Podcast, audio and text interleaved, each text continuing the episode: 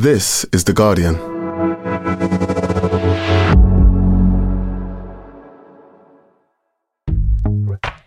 Welcome to Weekend, a podcast that helps you switch off from your busy day to day and find entertainment and inspiration in the best Guardian and Observer writing from the week.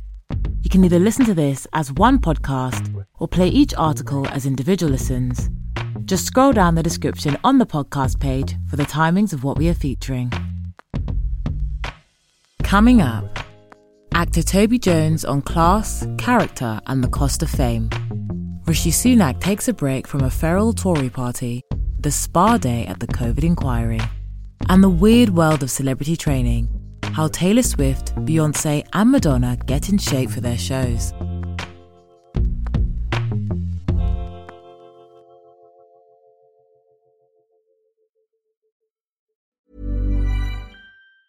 Tired of ads barging into your favorite news podcasts? Good news. Ad-free listening is available on Amazon Music for all the music plus top podcasts included with your Prime membership. Stay up to date on everything newsworthy by downloading the Amazon Music app for free or go to amazon.com slash news ad free. That's amazon.com slash news ad free to catch up on the latest episodes without the ads. This message comes from BOF sponsor eBay. You'll know real when you get it. It'll say eBay Authenticity Guarantee. And you'll feel it. Maybe it's a head turning handbag, a watch that says it all, jewelry that makes you look like the gem, or sneakers and streetwear so fresh every step feels fly. eBay gets it. So look for the blue check mark next to that thing you love and be confident that every inch, stitch, sole, and logo is checked by experts. With eBay Authenticity Guarantee, you can trust that feeling of real is always in reach. Ensure your next purchase is the real deal. Visit eBay.com for terms.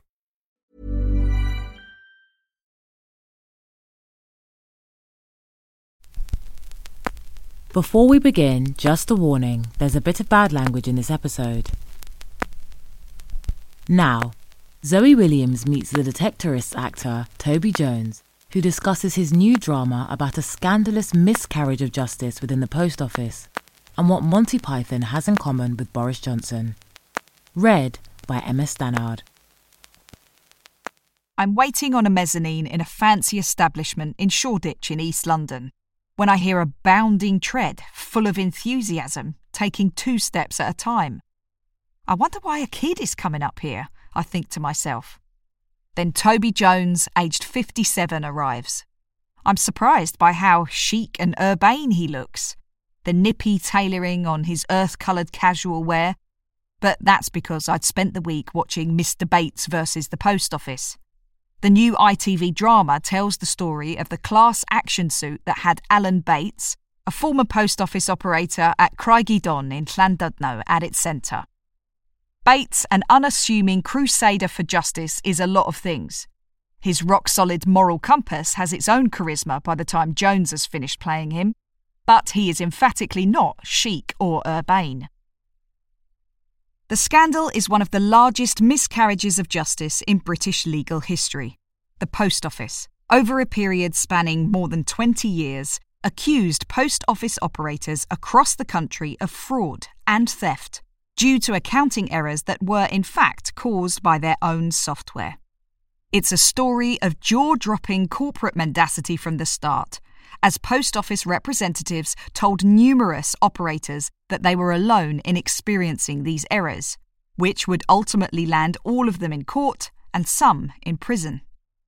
Casting every incident as a one off, the post office failed to investigate their own vast screw up, and once they discovered it, covered it up. Compensation has been slow and patchy. Many are still waiting. And many things time spent in prison, lives lost to suicide, ongoing struggles with depression and anxiety, both among post office operators and their families, can never be compensated. Before we talk about that, though, Jones clocks what I'm reading, Lanny by Max Porter, and has a thousand thoughts about the author. Fair play, Jones did voice the audio version of Grief is the Thing with Feathers by Porter. Please, if you haven't, go and listen to it now. so you'd expect him to have some thoughts, but not a thousand. So immediately we're talking about grief, then death, then mourning. He's just read a book about how the way we mourn defines how we live. Philosophers talk about death as the defining, conditioning influence of your life, but I've never heard anyone say that of mourning. Obviously, I start picking holes in this immediately, it's just how I am. That can't be right, because a lot of us don't lose anyone until we're pretty old and already defined. He doesn't argue the point, he goes deeper into it. My wife lost both her parents. Her mum was 51, her dad was 61. And no one we knew had lost anyone, he says. I think back to the flailing attempts I made to try to empathise with her, compared with what I go through, my friends go through, my brothers go through now. Their father died in 2019, aged 91. Grieving is so much the lingua franca of our age. We're all in it now. We will be in it for the rest of our lives. And I want to apologise to my wife and her sister, say, I'm really sorry. I really wasn't on it. I didn't know what the hell was going on. Jones is an actor's actor. So subtle, meticulous, inventive that often it takes a trained eye to pinpoint it, even if the untrained eye can perceive it. He has been the stamp of excellence on a huge number of films and TV shows since the 1990s, though rarely the lead, with a few exceptions. He played Truman Capote in the biopic Infamous, released in 2007. Roger Yount in the BBC adaptation of John Lanchester's Capital, released in 2015. Arguably, there was no lead in that, but Jones's hectic, emotional banker was up there. He's one half of Detectorists, which ran from 2014 to 2022. The other, Mackenzie Crook. Having discernment and lacking a square jaw, there's no romantic lunk material, and therefore almost nothing boring on his CV, even if he has sometimes been underused in blockbusters. For people who have worked with him, the top line is always that he's a genius. But the first thing you notice when you meet him is that he's incredibly nice. His performance as Bates is fantastic. From the minute he appears behind his post office counter, he hums with decency, doggedness, unassuming courage, utter determination. Bates had walked away from his post office and had no dog in the fight, but was still sifting through his records, trying to get to the bottom of how the errors had been introduced.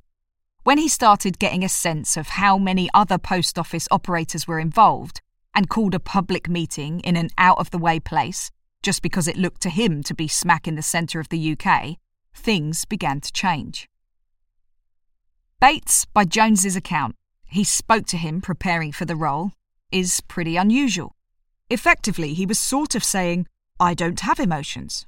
I went in with all these questions. What was it? How did you? How much time? How did it affect you? And he would say, Yeah, yeah, but the thing is, I don't really have feelings about things like that. Having hit the brick wall of a character who taught himself how software works, yet refused point blank to emote, Jones was in a fix. On the one hand, that's pretty much what you would expect a post office operator to be like. That's why they're the right people to be postmasters. It's their job to be completely invisible. Almost. But on the other hand, he says, How was I going to play this guy? I don't believe a word of what he says to me about himself. I don't believe any human is like that.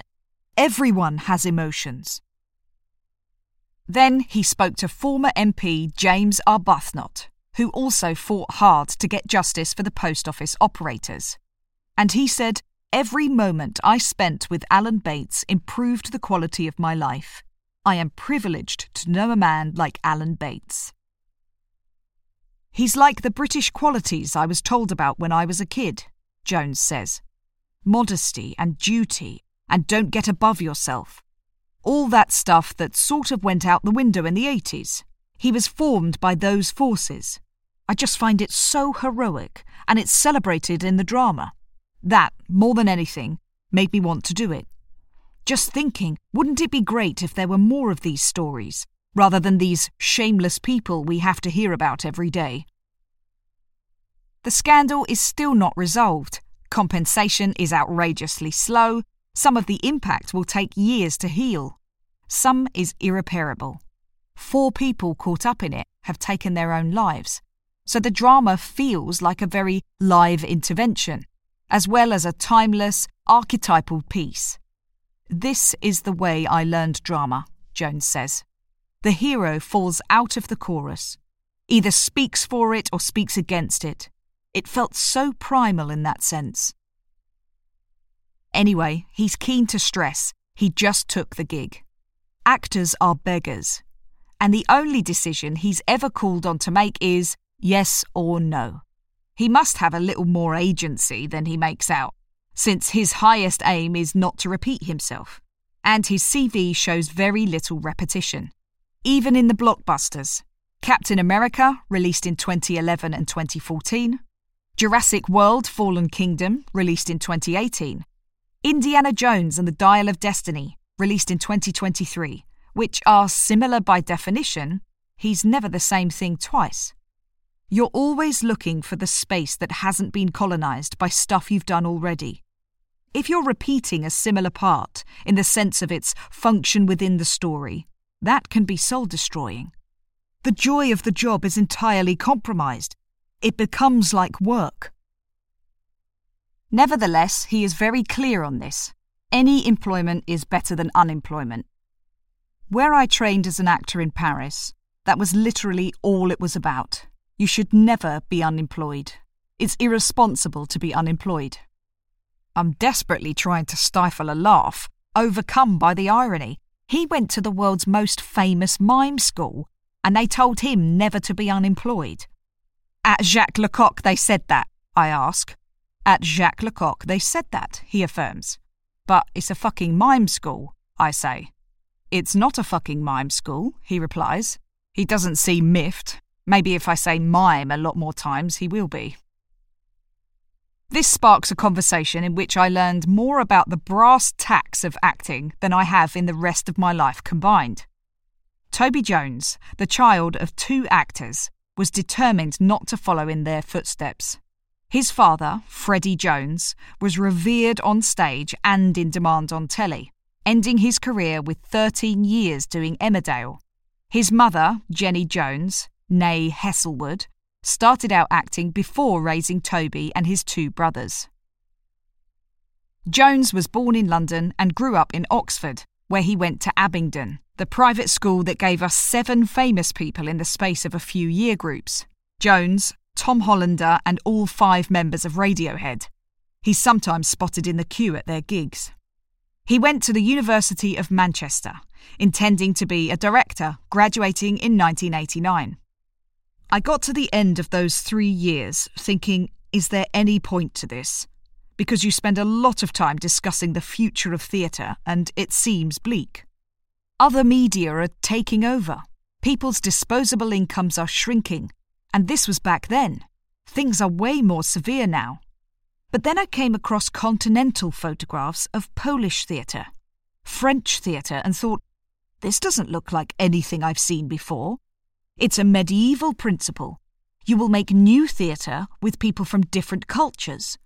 It will generate new physical language just by definition, because you have different body language, different ways of speaking, and you have to improvise together. This, he thought, would survive the modern world. Theatre that wasn't just pretending to be TV. So he went to Paris. And I remember on the first day them saying, and now we have acrobatics, and thinking, no, no, no, no, I'm here to do theatre. He says this while almost doing an impression of his younger self. Public school educated, confident on the surface, not underneath. The revelatory side of it was using the whole other side of my brain, which I'd sort of thrown away from about the age of 12, when I just wanted to read and write. Suddenly, that was not valued. They would literally say, Can you please stop writing notes, stop thinking, and play again? There was one other influence besides Lecoq Monty Python. Listening to those records over and over again as a child, thinking, Why does this make me laugh? But that's a real young boy's thing. He breaks to acknowledge that that's sexist, winningly, and then continues. We obsessively listen to the same records over and over until we get it, and that sort of gets hardwired into you. I say I can't find Python funny anymore, ever since that private school sensibility has been deployed in the service of political evil. I know exactly what you mean by that, he says, because it felt like, when we were looking at Boris Johnson, one was looking at a man one knew, thinking, wow, that's like the pure form of a lot of people I met at school and saw in other schools. I know that guy. It almost affected me more profoundly because of that it's ruined the charm, which was apparently his great currency. It's so cynical the way he operates. I feel like we might settle into whining about the government, which is my happy place, but he hairs off. I once heard someone say that all comedy was conservative. I said, What? It's anarchy, he said. No comedy assumes there's a right way to do everything which is being screwed up or subverted. In order to understand it, you have to go, there's a right way to do everything, and this isn't it. Or, they're all getting it, and look at the guy who isn't. Or, listen to her accent, isn't she funny? It plays on a certain understanding of normalcy. When Jones arrived back in London in 1991, it was as a radical, an idealist. The training was, again, to a medieval model where everyone did everything acting, writing, producing, directing, designing, with the goal of setting up a company and making art. I'd had so much fun, and the possibilities were so endless. But no one knows you, and no one in the world needs you. So you have to find a way of being needed. Defensively, you take up a position. Us against the world, and the world is shit. We've got to get funding for this work that matters overturn all that corrupt theatre. You demonise the opposition rather than just going, we're another part of that ecosystem. He spent a lot of time in the Battersea Arts Centre, South London, watching plays, pulling apart everyone's work afterwards, and it was our own sort of little golden age. He emphatically wouldn't divide his career into wilderness years and box office and says, if someone said to me, let's make a little bit of theatre in Battersea Arts Centre, I'd go, how much time is it going to take? What is it? It might be that that is exactly what I should do. He landed a tiny part in the fascinating Orlando, released in 1992, starring Tilda Swinton that year. By the turn of the century, a lot of classic British TV and filmmaking would have looked a bit incomplete without Jones in it. Whether that was Doctor Who, or as the voice of Dobby in two Harry Potters. He seems quite ego free, or ego low at any rate, in the sense that his quest was never for a part that was larger than the last. He has carried films as the lead, such as Infamous, but he didn't bring anything less than 100% Jonesiness as Norman, a smaller role in last year's Empire of Light. Is he ambitious? He approaches the question in a roundabout way. Well, my partner's a lawyer, he starts. He's referring to his wife, Karen. They had been together for 25 years by the time they married in 2015 and have two grown up daughters. And there's an assumption of what is expected. When you get good at being a lawyer, then you have to do that, then you have to do this. Acting is plainly not like that. There's no career path, and I do love that. There is no penthouse, there is no top boss, there is no Shangri La to aim for. But there are similarities insofar as people project their own ambition onto you. Why don't you have the same kind of ambition? I'm very ambitious, but I don't necessarily have the same ambition as someone else. I think after a certain age, fame is a puerile ambition. I don't feel famous, but I feel famous enough to answer the question how many times do you need to be told it's not the answer? The culture constantly tells you, doesn't it? It doesn't bring happiness. And guess what? It doesn't. But if you're someone who's struggling to make it as an actor, if you're struggling to be seen, if you think, maybe I've got to give up being an actor, and you read me saying fame isn't the answer, you'll go, fuck off. Who the fuck are you to say that? Possibly the performance I found most surprising was Lance in Detectorists. Everything about it, from his delivery to his bones, was just so funny. I'm very aware of being public school now, being modest, self effacing, charming, all those things you loathe, that loathsome behaviour. But that was funny because the writing was absolutely faultless. No one ever had to change a single line that Mackenzie Crook wrote. Find yourself a friend who talks about you like Jones and Crook talk about each other, is my advice. It's lovely. And just as I'm thinking that, he says the same of the characters they play. This is about two people who don't go to the football. They go and stand in a field and hunt the earth. So it's very easy to go, ha, outliers. But no, they're not really doing that. They happen to be doing that, they're passionate about it, but they're really in love with each other. They really adore each other's difference. Arguably, the more surprising choice of roles are the blockbusters, which can't possibly use the range Jones has. It's just not their bailiwick. It's still exciting to go into bigger productions because you just look at all of these people who have all had the same struggle as you've had.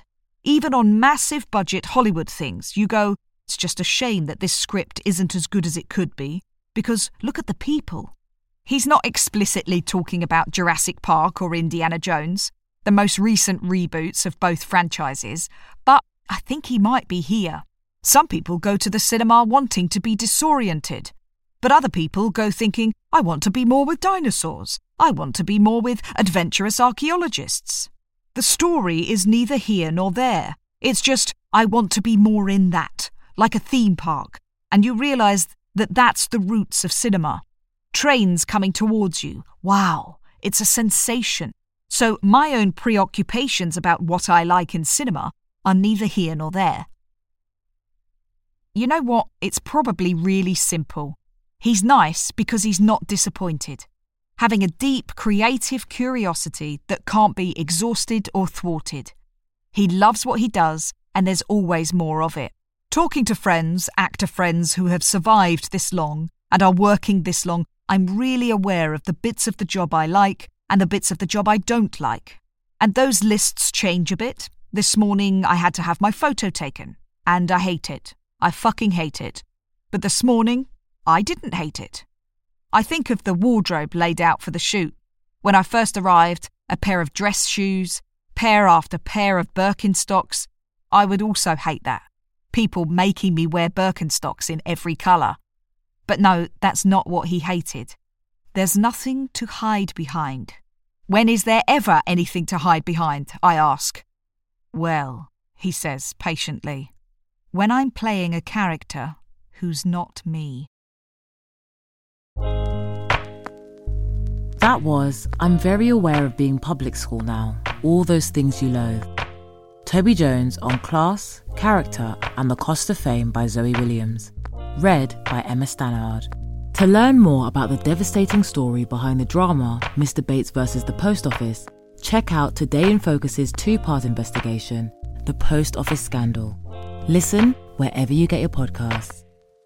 We're going to take a short break now. We'll be right back with the second half of this episode in a moment. Don't go anywhere.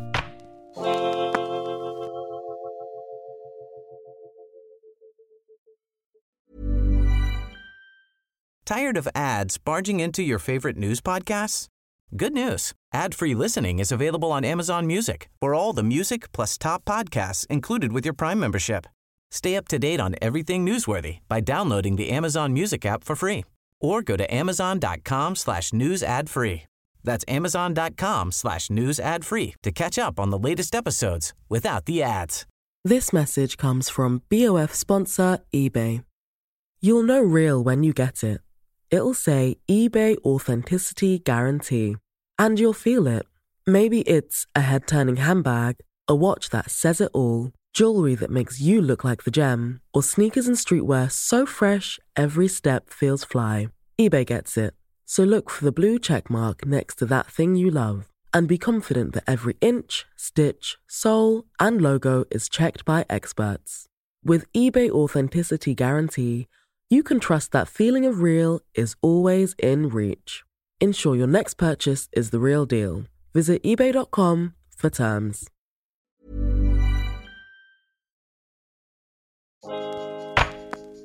Welcome back to Weekend. Next, when Rishi Sunak finally took the hot seat at the COVID inquiry last week, he turned out to be unable to remember anything except the need for a brief apology, as imagined by John Crace, read by Jonathan Keeble.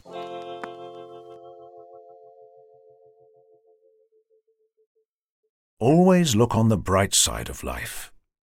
At any other time, an appearance before the COVID inquiry might have been a bit of an uphill struggle. A nightmare, even.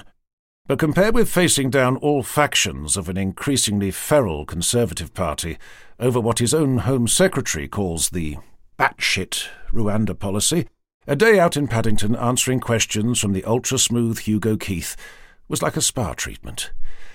A gentle exfoliation. Hell, what was the worst that could happen? Who cares if everyone thinks you're an incompetent dweeb who wasn't that bothered if people lived or died? Right now, his priority was surviving in Downing Street until Christmas, something that was by no means guaranteed. The Tories were now so certifiable, the Daily Telegraph and the Daily Mail were campaigning for the dream team of Boris Johnson and Nigel Farage. Arise, Lord Boris! Arise, Lord Nige! Because the answer to batshit crazy is to get batshit crazier. There were a few heckles on his way in, so much more polite than the slavering Mark Francois on College Green, but Rish could zone out from the background noise. He had far too much to remember. Principally, he had to remember precisely what he had been briefed to forget. For it was to turn out that, like Johnson before him, the lasting effect of the COVID pandemic had been near total amnesia. Time and again, Rish would scratch his head and look blank. It wasn't just the past that was another country, it was also the truth. After a brief apology from Sunak, uh, he was terribly sorry for all the things that he couldn't remember and weren't his fault. Keith began by asking about the missing WhatsApps. Again, just like Boris, it turned out that all his messages had inexplicably deleted themselves. Just imagine the coincidence that the Prime Minister and the Chancellor had been in possession of the only two phones in the UK whose messages could neither be retrieved nor had automatically transferred themselves to a new phone. How unlucky can you get? Sunakad was desperate, no, devastated, inconsolable. Could he take a break to recover while he spoke to his therapist? Because he was absolutely certain that if those messages had been available, they would prove that he had done absolutely the right thing at all times, and that he was unusually forgetful. But look, he told the urbane KC, here's what he would do to make it up to the inquiry. He would pass a law saying that he had handed over all his WhatsApp messages after all, and what's more, they had all exonerated him. What more could he do? It had worked for Rwanda. Unsafe to safe in the twinkle of a prime ministerial eye. We then got on to the metaphysics of the pandemic, because it wasn't just that Rish could remember next to nothing. Memory loss was the main symptom of his long COVID. But he wasn't even entirely sure if he had even been in 11 Downing Street at the time. Not just a virus, but an existential breakdown, one that had led him to question everything. He now wasn't sure of anything. He couldn't be certain if this even was the COVID inquiry, or just a Black Mirror image or if he and his surroundings were even real. He was merely living from minute to minute, trying to second guess the truth. Keith breathed in deeply, trying to keep cool, not to be rattled by an overindulged tabula rasa. Do it in baby steps. It was like this, said Sunakad. If he had been working in the Treasury, then he was sure he had taken an entirely passive role, just passing on helpful pieces of information to the Cabinet Office, and quite happy to have his advice ignored. But then he couldn't remember anything, so that was only how he assumed it must have been. He was sure If he had actually been responsible for anything, then someone would have told him. Had he noticed anything unusual about number 10? Not at all. Everything looked fine. So the chaos and parties just felt normal. And what about the Spectator interview in 2022? The one in which he had boasted to the editor of not leaving a paper trail and having been anti lockdowns? Sunak shrugged. He was baffled. He had no idea how Fraser Nelson might have got the idea from an interview with him that he had thought such things. So many mysteries in the Rish miniverse. Um. Time to get zen. Clear the mind with the downward dog. What the inquiry really had to remember was the nature of insignificance. Sunak was a mere speck of dust. We all were. The Chancellor no more than human flotsam. He had been at most a conduit, passing on ideas to a greater being, a semi-sentient Ouija board. His contribution to whether the Prime Minister imposed a lockdown was infinitesimal. Whether he was in favour of lockdowns or against them, whether he was in favour of the science or not, was just semantics. He wasn't there, just as he wasn't here. The nowhere man. For a brief while after lunch, Sunak's synapses briefly fired. The memories came flooding back. It had been the scientists who had been wrong to call him Dr. Death. They had forgotten they had always loved him and applauded the far sighted way in which he sensitively combined the needs of the economy with the risk to public health. They had loved his eat out to wipe out scheme, which had only ever been a micro policy, a mere bagatelle. Here was a lash of the familiar Rish, the chippy tetchy Rishi, the man who can't stand having his word questioned, who expects undying love even when he was actively trying to kill us all. Because he was only ever killing us with kindness. It was for our own benefit that more people had to die. And then fatigue set in again.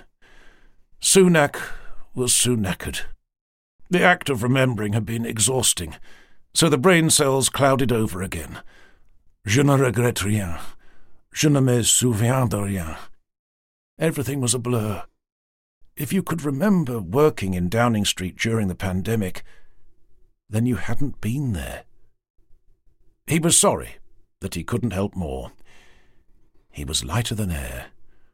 Float, float, floating away. That was Rish Takes a Break from Feral Tory Party with a Spa Day at the COVID Inquiry by John Crace, read by Jonathan Keeble. Finally, it takes incredible stamina for the likes of Madonna and Taylor Swift to sing and dance for three hours night after night after night. Here, Elle Hunt meets the fitness professionals getting stars stadium ready and hears the secrets of their regimes. Read by Isabel Farah.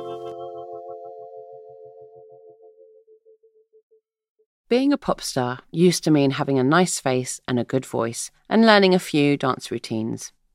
That no longer cuts it at the top, as Taylor Swift reminded us when she revealed how she had prepared for her Eras tour.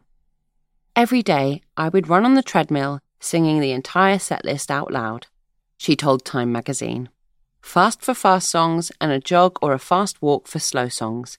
Then I had three months of dance training because I wanted to get it in my bones. If you have seen Eras live or watched it at the cinema, you will know why she had to put in the work. Part pop extravaganza, part endurance feat, it involves almost three hours of costume changes, vigorous dancing, and sprints from one end of the stage to the other, all while belting out songs. As the colour rises in Swift's face and the sweat gathers at her hairline, you start to feel tired yourself. Swift is not unique. Beyonce's film, Renaissance, also documents the physical labour required for a tour, while 65 year old Madonna's current celebration tour, which is due to conclude next April after 78 shows, makes clear how long that commitment can last. We treat them as athletes, What stress is going to be put on the body, says Dan Roberts. A personal trainer based in London, he is one of a handful of fitness professionals engaged in what he calls the weird world of celebrity training. Most often, it involves getting actors in shape for superhero roles or shirtless scenes.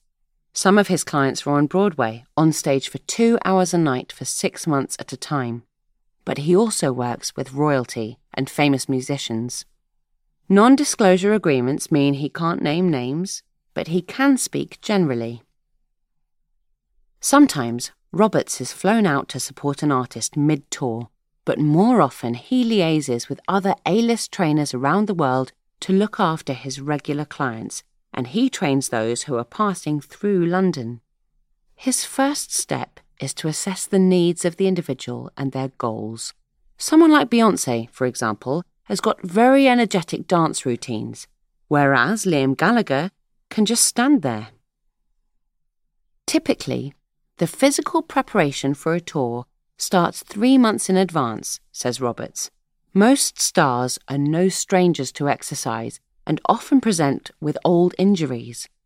No one says, My body's great, Roberts says. You have to work around that. Another personal trainer, Jono Castano, who is based in Sydney, agrees. A lot of them know what they need to do, what to eat, how to train. It's about reminding them and keeping them accountable. Prehabilitation work, which means building flexibility and all round strength, is vital for preventing injury when dancing night after night. Roberts focuses on the stabilizer muscles around the ankles and other stuff that is more likely to get knackered. There is rarely a need to bulk up, though Roberts had one pop star client whose body fat was too low for her to safely exert herself night after night. She was getting away with it in terms of health, but she wasn't menstruating, which is always a warning sign. I knew the tour was going to be hard on her because she didn't eat that much when she was stressed. The goal, in that case, was to increase her body fat and maintain it for the duration of the tour. But, beyond the demands of consecutive nightly performances, there is often a less obvious secondary goal, says Roberts such as losing weight or gaining muscle before a red carpet appearance or film role. Increasingly, these people are brands and they have to do multiple things. Rita Ora, a client of Castano, often arrived at sessions feeling tired, which is understandable, he says. But seeing the benefits of what a training session does, releasing endorphins, she left feeling so much better and more positive. Even the sympathetic ear of a trainer, just listening to them, giving advice on whatever that day held, can be valuable, he says. I always say, if you can't put aside 45 minutes for yourself each day, then we need to take a look inside. For some celebrities, working out is even kind of an escape. As well as being an ad hoc therapist, the trainer has to recognise and accommodate the nuanced demands of the star's schedule. For those at Swift's level, that could mean the trainer serving as one cog in a well oiled machine, says Roberts. Their every need is catered for. It's like a company. Swift's team, for example, might be made up of as many as 40 full time personnel, with dozens more contracted for tours. A big undertaking like the Eras Tour might extend to daily massages, routine strength and fitness assessments, and nutrition that meets the star's exact requirements. Sometimes the most challenging part of the trainer's job is convincing the star that they have something to offer them. Stars at the level of Mick Jagger and Madonna, who have given over their lives to performing, can be complete control freaks, says Roberts. That's not an insult. It's why they're so ridiculously successful. But it's very hard coming into that as a trainer no matter how good you think you are, because as soon as you make a stand, you'll get fired. While performers are on the road, workouts are often pared back to maintenance level and rest days are built into the schedule to protect the star's energy and well being. Roberts estimates that they might burn 1,000 calories in a single show, or even two or three times that. but it's not the same exertion as if the average person or even someone very fit like Roberts were to take the stage. He has never worked with Swift, but guesses that for her, a three hour show might be like running five kilometres for many of us, tiring but not annihilating. She's built those muscles and energy levels up over the past 15 years. Some artists seem verging on superhuman. Pink, known for the aerial acrobatics in her shows, does an hour of cardio and an hour of yoga before taking to the stage. Sometimes I feel more like an athlete than a singer, she has said. Before a performance, more acrobatic vocalists might limit conversation, and superstars rarely party afterwards, says Roberts, motivated by the need to protect their brand as much as their instrument. They have their honey tea or whatever, go to bed early, get their rest. You see what the artists go through, and it's immense, says Neve McCarthy, the founder of Mindful Nation, a meditation app designed for artists. In her previous life, McCarthy spent four years on the road with U2 as their assistant manager, while also jetting over to support Madonna as needed. Having left the touring life behind, she is not surprised to see younger stars, including Justin Bieber and Shawn Mendes, cancelling concerts to focus on their well being. Not only are they expected to go on stage and give it their all every night, but a lot of after show things are obligatory. Your label and publishing companies want to see you and talk. They're just so busy. But today's image conscious artists aren't going to ruin their reputation or cancel a show because they're hungover. They're too professional, says Roberts. Only a few of his clients have lived up to the hard living, hard drinking cliche, and they were in rock bands where they don't give a shit about how they look. That, too, had to be taken into account in training. Roberts recalls working with a singer who refused a protein shake because it contained additives. I told him, Mate, you had four lines of coke last night and it was a Tuesday. Get your priorities right. That was The Weird World of Celebrity Training How Taylor Swift, Beyonce, and Madonna Get in Shape for Their Shows by Elle Hunt. Read by Isabel Farah. Before you go, we wanted to tell you about The Guardian and Observer's annual charity appeal. This year, we are asking for your support to help refugees and asylum seekers rebuild their lives in safety. We're partnering with Refugee Council, Refugees at Home, and NACCOM to provide asylum seekers and refugees with practical support, vital accommodation, and a safety net against homelessness and destitution. If you can, please donate now at theguardian.com forward slash donate. That's all from us. This has been Weekend, a Guardian podcast. If you're enjoying it, please make sure to like, subscribe to, and rate the podcast. Maybe even leave us a nice review. Just search for Weekend wherever you get your podcasts. This week's articles were read by Emma Stannard, Jonathan Keeble, and Isabel Farah, and presented by me, Savannah Ayoade Greaves. This episode was produced by Rachel Porter. The executive producer is Ellie Bury. Join us again next Saturday. Thanks for listening. This is The Guardian.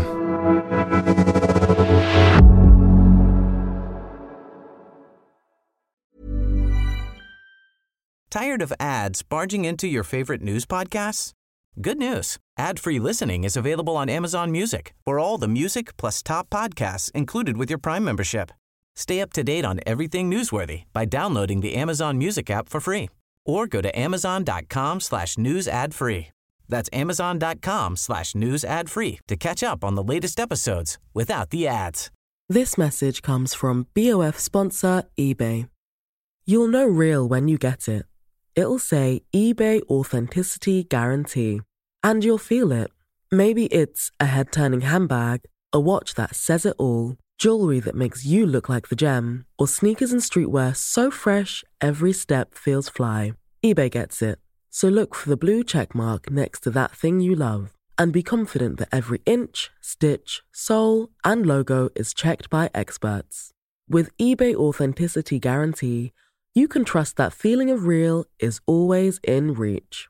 Ensure your next purchase is the real deal. Visit eBay.com for terms.